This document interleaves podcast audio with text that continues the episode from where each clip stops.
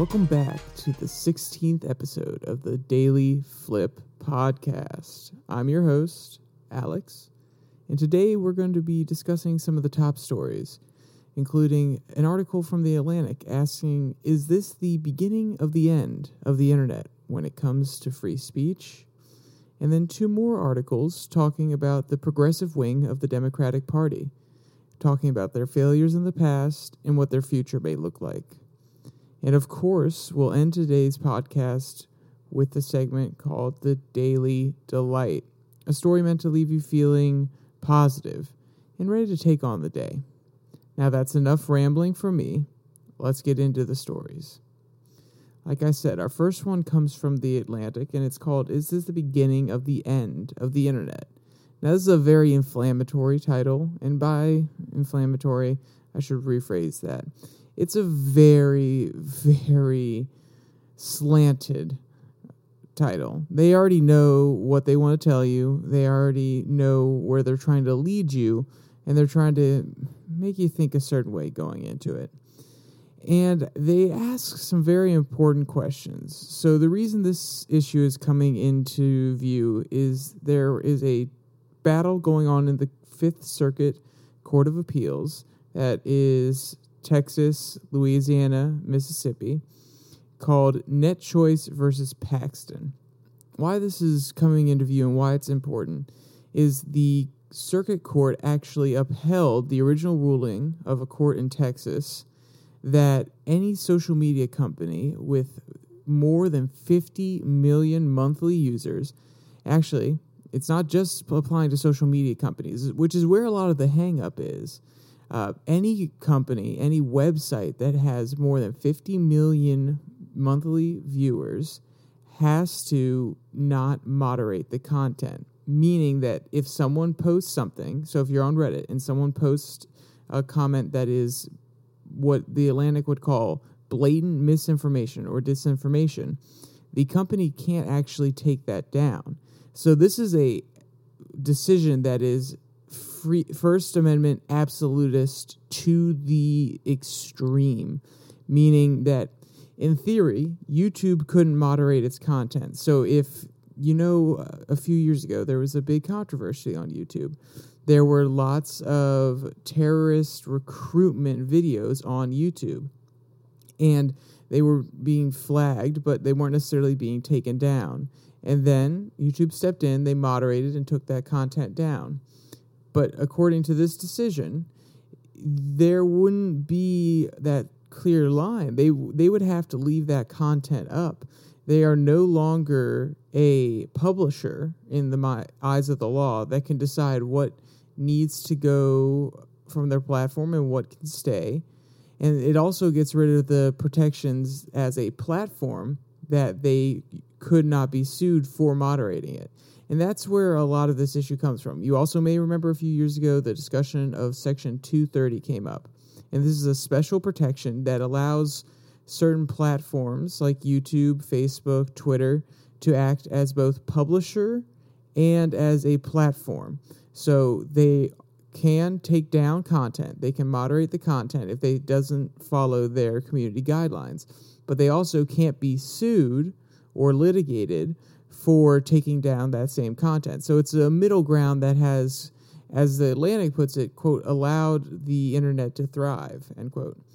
And I, I don't disagree. I think it is a very dangerous provision because it doesn't set out clear guidelines as to what YouTube can and mostly what I'm worried about can't do. But getting a little bit off topic here, let's rein it back in a little bit. So, the quote that I want to pull out here first is a example or theoretical way of thinking about this that could possibly give you a little bit more context as to what we're talking about now. We've moved on from the 230 debate or at least this is not directly addressing it. So, quote, in theory, the ruling means that any state in the Fifth Circuit, such as Texas, Louisiana, Mississippi, could, quote, mandate the news organizations must cover certain politicians or other certain t- content, and even implies that, quote, the state can now compel any speech it wants on private property.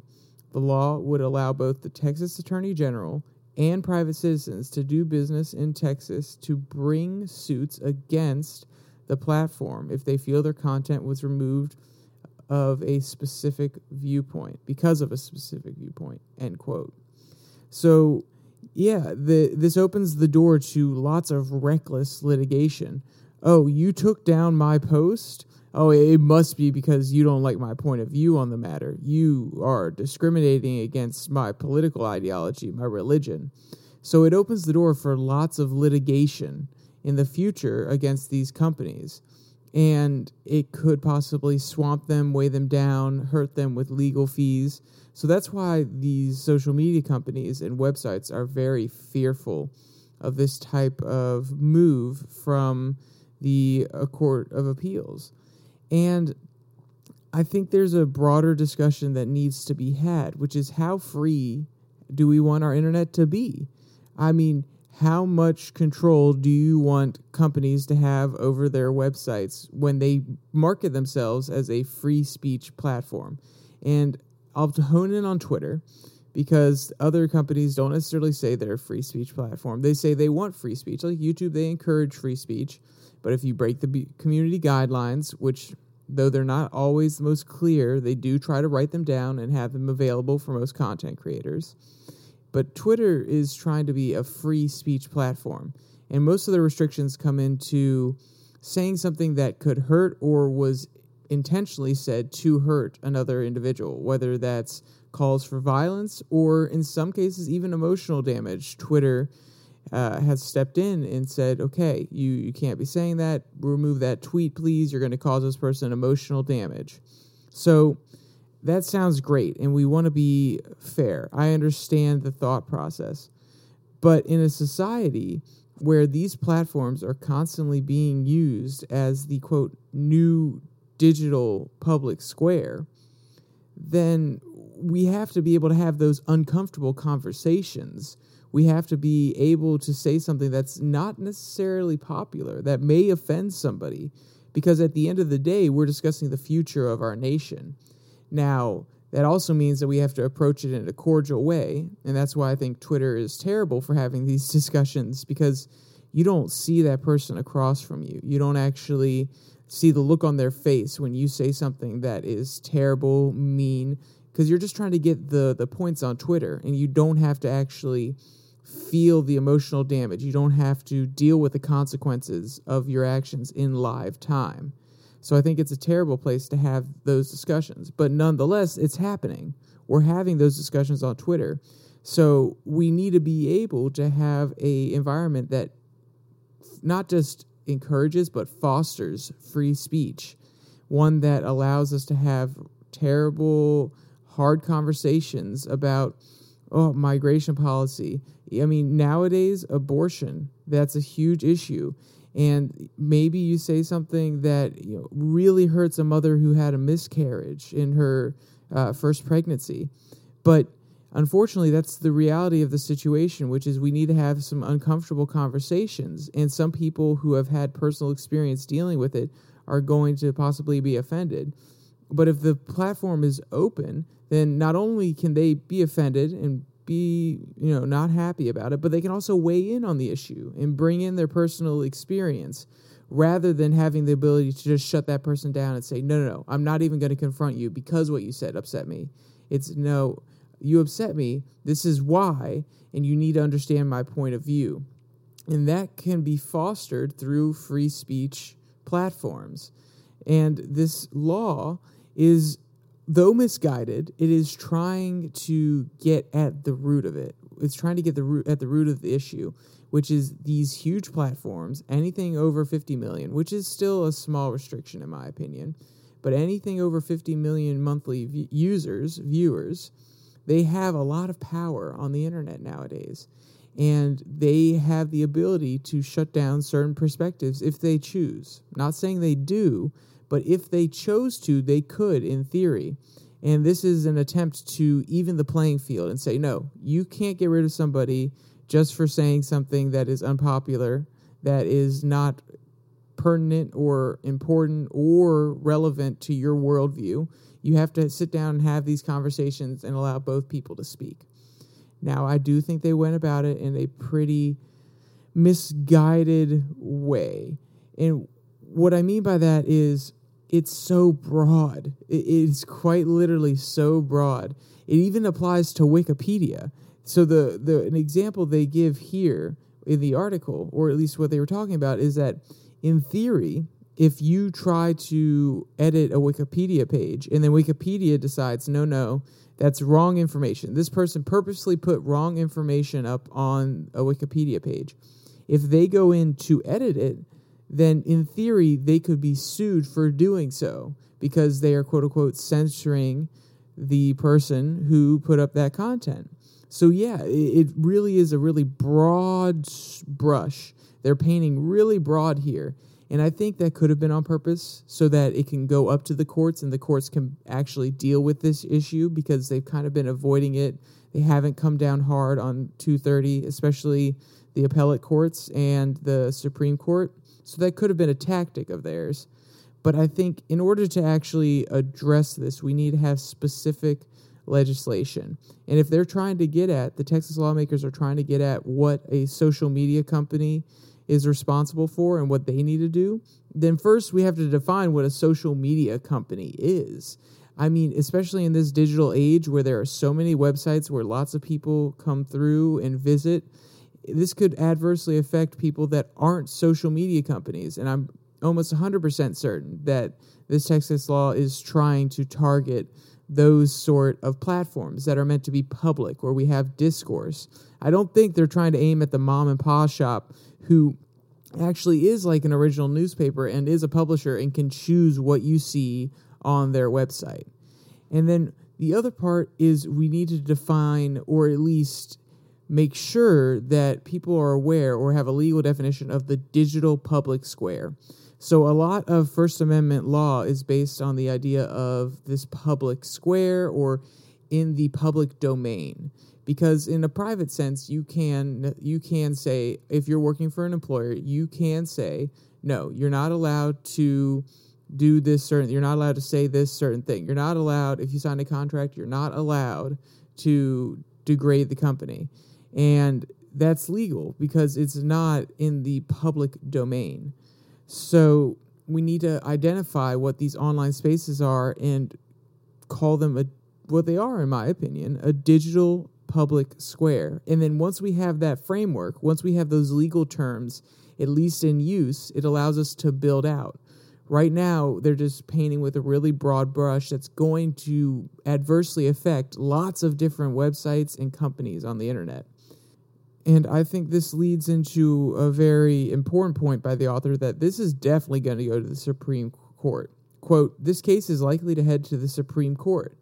Part of it touches on the debate around Section 230 of the Communications Decency Act, which, despite its political lightning rod status, makes it extremely clear that websites have editorial control.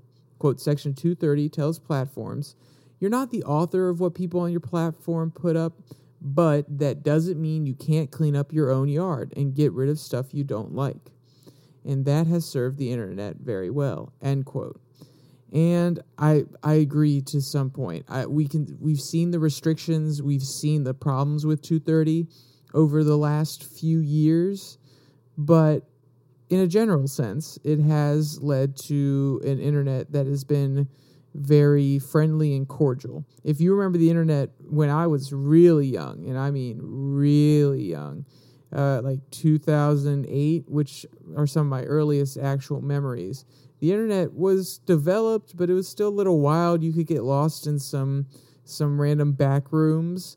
But I have stories from my cousins and also some of my friends who were alive when the internet was in its quote wild west phase and though it sounded very fun, it also sounded like there weren't constructive conversations and it was just people trolling back and forth. So I think 230 has served a lot of these companies well, but we do need to reform it or at least have new legislation that clarifies the position of whoever's in charge because also it becomes a little hot button issue in the future. This can become a hot button cultural issue that people can throw back and forth and they can kind of say, oh, well, these social media platforms are banning conservatives. All oh, these social media platforms are spreading disinformation that are hurting the election. They become talking points. And if we never come down with legislation that makes things clear and actually makes it easy for these social media platforms, these digital public squares, to have a guideline, then it's just going to be thrown around like a political football. And we don't need that. We need our privacy online and we need our freedom of speech online. Online, we don't need it to be thrown around and use us as a voting block. Okay, we, we can't be having that. So there is a possible future. The future vision proposed by the Atlantic is you're going to have two versions of each social media platform, each app. You're going to have your wild, wild west, where anything goes. You can't be moderated. You could say the most inflammatory stuff. You know, Jordan Peterson's going to be on there saying some crazy stuff. You know, Donald Trump's going to be on there saying some wild stuff. You know that people like Kyle Kulinski are probably going to be on there trolling from the left. So, you know, I think honestly that would be kind of fun. There would be lots of terrible things happening, lots of violent videos of people being harmed, or, um, oh, maybe you should be pro anorexia, like that type of terrible content, or content that's labeled for kids that's actually horrific, scary videos that are going to traumatize them. All of that could be on there. And that's probably not the best thing, but at the same time, with absolute free speech, some tra- crazy trolls are going to come out, and I think it would be enjoyable to look at. At least go on there every once in a while and see what the other side of the fence looks like. And then the other version that they propose is the moderated, quote unquote, civilized, let me drink my tea version, where the companies control a lot of the content and are able to moderate things like they do now, if not more heavily. So what are you looking forward to? Do you do you see this as a pertinent issue, or are you like Alex? You are totally making this too big of a deal. It's not going to end that way. They're never actually going to do anything. Or maybe you're more cynical. Maybe that you think that this is going to come into effect, and then everything's going to go to absolute doo doo, and things are never going to come back from where they were. You know, tell me your opinions, or you know, just yell at the screen right now because you're probably if you're listening i know i do it sometimes the podcast i'm like no no no alex you're wrong or no no no joe you're absolutely crazy. So i get it if you're doing it. All right so now we're going to pivot to our next topic which is the progressive wing of the democratic party in the united states. And we have two articles here one from real clear politics and one from the american prospect and to be frank, I'll probably be jumping back and forth between them. I have quotes from both of them, but I think that overall it's a very interesting conversation that needs to be had with this outgrowth of the Democratic Party and where they go and what they're going to do here in the future because they've been losing momentum. The Real Clear Politics headline reads Are progressives nearing a reckoning with the party? Most Democrats perceive the progressive wing and some of the moderate Democrats as failing to capitalize on this uh, moment in time in the political sphere. They have control of Congress, even though it's a very slight one with Kamala Harris as the tiebreaker vote in the Senate, and they have control over the White House. So, why haven't they gotten more things done? I mean, obviously, if you are politically adept, you know that uh, Kyrsten Sinema and Joe Manchin have been a huge, huge problem when it comes to getting the Democrats and progressives bills passed that they wanted. You know, these sweeping legislations. Joe Manchin has constantly said that we do not need to be blowing out the budget like that. So you know part of the answer. But I think it it goes deeper than that. Uh, the progressive wing of the party has really lost momentum and in this last uh, midterm cycle, they actually lost a lot of their um, primary elections. A lot of moderate Democrats have been making it to the forefront of the party. And if I was a betting man, I would say that that's because the progressives went a little too far. Some of their policies have definitely angered, let's put it that way, some of the more moderate centrist Democrats, especially the conservatives, and even some of the independents that are there in the middle. They are really pushing hard on climate change, and that has moved to the moderate part of the party as well. But the progressives are still the ones pushing it especially the Green New Deal and this apocalyptic view of climate change that in 10 years we're all going to be underwater. Whether you believe that or not, most people don't agree and they don't want to be that negative. And I understand that the progressive messaging is to get people out there and vote on these issues and to get them to think about the future rather than just the here and now. But it's not as much of a barometer as they think. They, they get a few really motivated people out on climate change, but they're not moving the entire party. They're not getting the moderate Democrats because of that sort of thing. And the other major momentum shift was from the defund the police movement.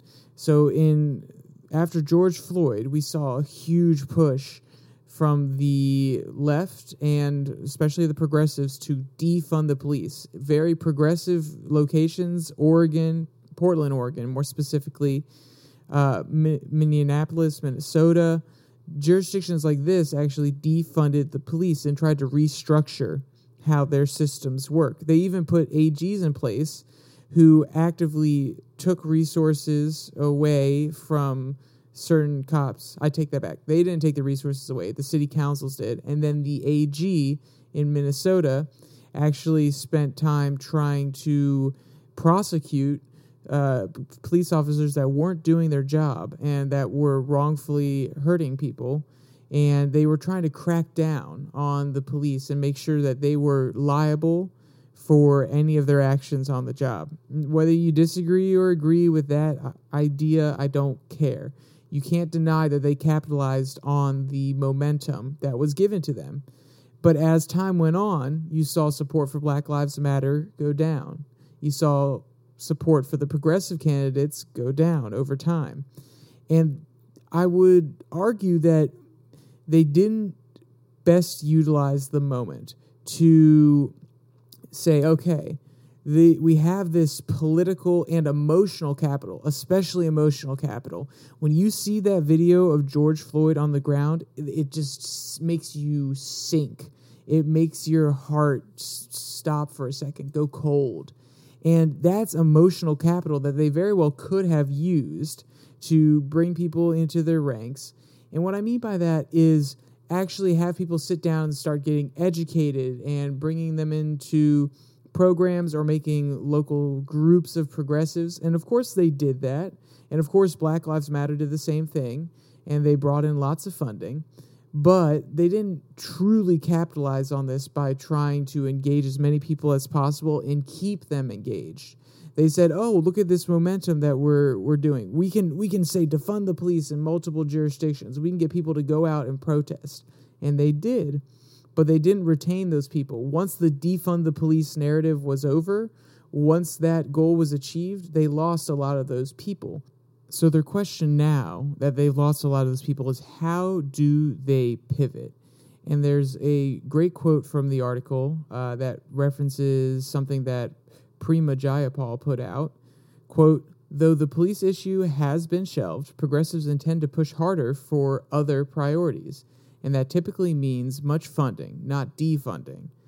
An over the top August editorial proactively placed in the Wall Street Journal and titled How Progressives Triumphed in Congress showed Rep. Prema Jayapal, chair of the House Progressive Caucus, is already planning for the next inter party battle. Quote, progressives inside and outside Congress will continue to fight for crucial provisions that didn't make the final bill child and home care investments, housing, immigrant justice, Medicare expansion, and more, Jayapal wrote. Giving progressives credits for delivering the Inflation Reduction Act, but admitting the left was, quote, heartbroken that so much of Build Back Better was left out, end quote. So they obviously are having a strategic pivot here. And one thing that's important that she brings up is progressives inside and outside of Congress. That is really where the progressives have thrived over the generations. Because a lot of moderate uh, Americans don't want to put a progressive in place, or they don't necessarily agree with all of their policy positions, they normally have been relegated to being activist groups and being special interest groups that lobby and influence people inside Congress for their issues. And that's where this next article also picks up from the American Prospect. And it really talks about well, I'll read the title first. Why progressive groups struggled with the Biden agenda agenda. And it really focuses in on these special interest groups that work in tandem with people in Congress. And the first thing I want to ask you is can you name two pieces of legislation that have been passed or that Congress has attempted to pass in the last two years, not including Build Back Better and the Inflation Reduction Act? So, if I was to sit here and someone was to ask me that, maybe a few would come to mind because I've read this article, but before reading this article, I would have no idea. I may be able to pull one out of my butt, but even then, I wouldn't be super confident about it. And this really speaks to the problem that these special interest groups that are working outside of Congress had when it comes to Joe Biden's agenda over the last few years. The article quote says it's quote a messaging issue. And what they mean by that is one, it's hard to message certain parts of these bills and get them out to people and make sure that people remember why this legislation is important. But also, the second aspect to that is some of these bills, these reconciliation bills, were so massive. Like Build Back Better was, and the American Jobs Plan, and um, the Family uh, the American Family Act. All of these bills were massive. They had everything you could think of tax credits for children. Uh, they had different tax restrictions, new legu- regulation. They had proposals for green energy production as well as tax credits for green energy production. Oh, they had different things in there. If you saw for EVs, they actually extended some of the tax credits for those under the first uh, 250,000 sold. So all of these things were packed into big legislation plans. And I think there's a, a quote that really encompasses it here, and I kind of I, I really enjoyed um, the way they put it here. Quote: The entire party platform would have to fit into one "Let It Ride" legislation moonshot the biggest bill in American history for the thinnest congressional margin in American history. End quote. And it's so true. Their their margin, their lead is so small. They literally only have one extra vote in the Senate, and that's because of Kamala Harris. It's not even a normal majority when it comes to the senators that are there. So they're trying to pass these huge legislation packages that encompass so much. And not only are they going up against thin margins, but when you have these bills that are so large and they basically, like the article says, they include basically the entire party platform, they're not single issue bills. It's extremely hard for these progressive special interest groups on the outside to message that it becomes very difficult for them to hone in on one thing that they think is going to be important for certain people. And when that happens, though, when you have these big bills and you are marketing them in a very specific way, remember that one thing that makes one pe- person happy means that 99 other people are going to be upset if there are 100 different issues that you're trying to associate or fix in this bill. So it's really hard to get the message across to make sure that you're talking to the right demographic and that you're able to motivate them. And another strategic issue that the article talks about is they made the figurehead in some of these advertising campaigns that progressive groups uh, tried to promote during Build Back Better. They made the uh, person or the symbol a bill that has BBB written across its chest on the halls, the steps of Congress, when they should have had, which I think is funny that they're realizing now, they should have had somebody in a hard hat with Build Back Better across their chest just to try to communicate better with the average day blue collar American. And they really kind of missed the ball on that one. And I think that they need to slow down. They need to try to get one issue through at a time. They have to work as a unified block. If they are to succeed and move forward and actually pivot, they have to be communicating with the people that are in Congress as well as the special in- interest groups outside of Congress. Because right now they don't have enough control in Congress alone to get done what they want to get done. So they have to make sure that they are communicating and they also have to make sure that they are talking about issues that they know Americans want solved.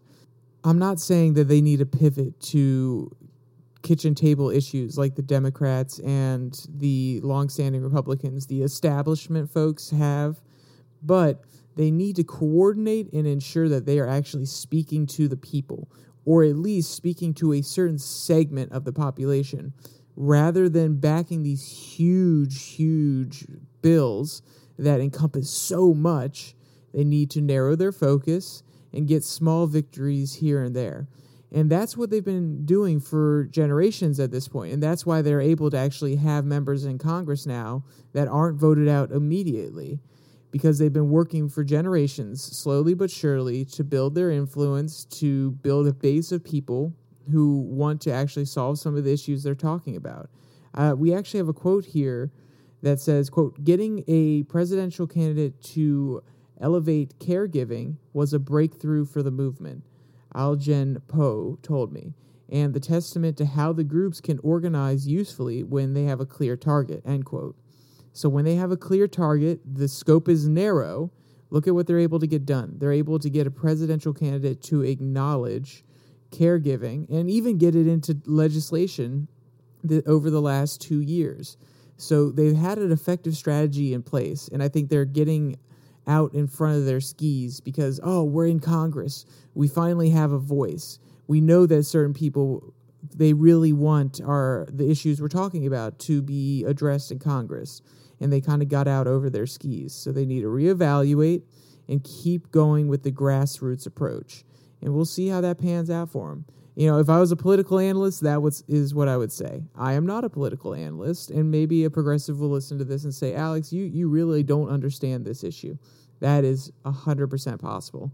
I just thought these two articles were very interesting. And when I read them on the same day, I was like, okay, I can bring them up on the podcast because they both have great through lines.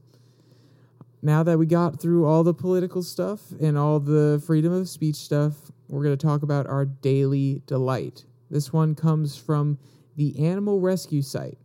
Golden Retriever doesn't know how to react. And I'll, I'll leave the last part uh, just because I have a question. Have you ever come home to find a nest of baby kittens lying in your bed? well, that's what happened to Bailey, a golden retriever from Costa del Sol in Spain. Uh, quote, Bailey is almost unsure how to react as he goes from disbelief to anger and finally acceptance. He appears perturbed throughout the clip and even tries to drag the bed away as if it would make the kittens disappear. As for the kittens, they held their ground and didn't budge from his comfy bed. In the end, Bailey gives in and lies down next to them. However, he doesn't seem thrilled about it. And, you know, sometimes you just you got to give in. Sometimes, you know, the kittens are just too cute. Sometimes your dog is lying in the middle of the bed and he's just too cute and you don't want to move him. So, I you know, I understand Bailey's frustration. And if you want to see the cute video of Bailey and the kittens, it is in the description below that like and subscribe button. And with that said, only one more thing to say stay safe, don't die.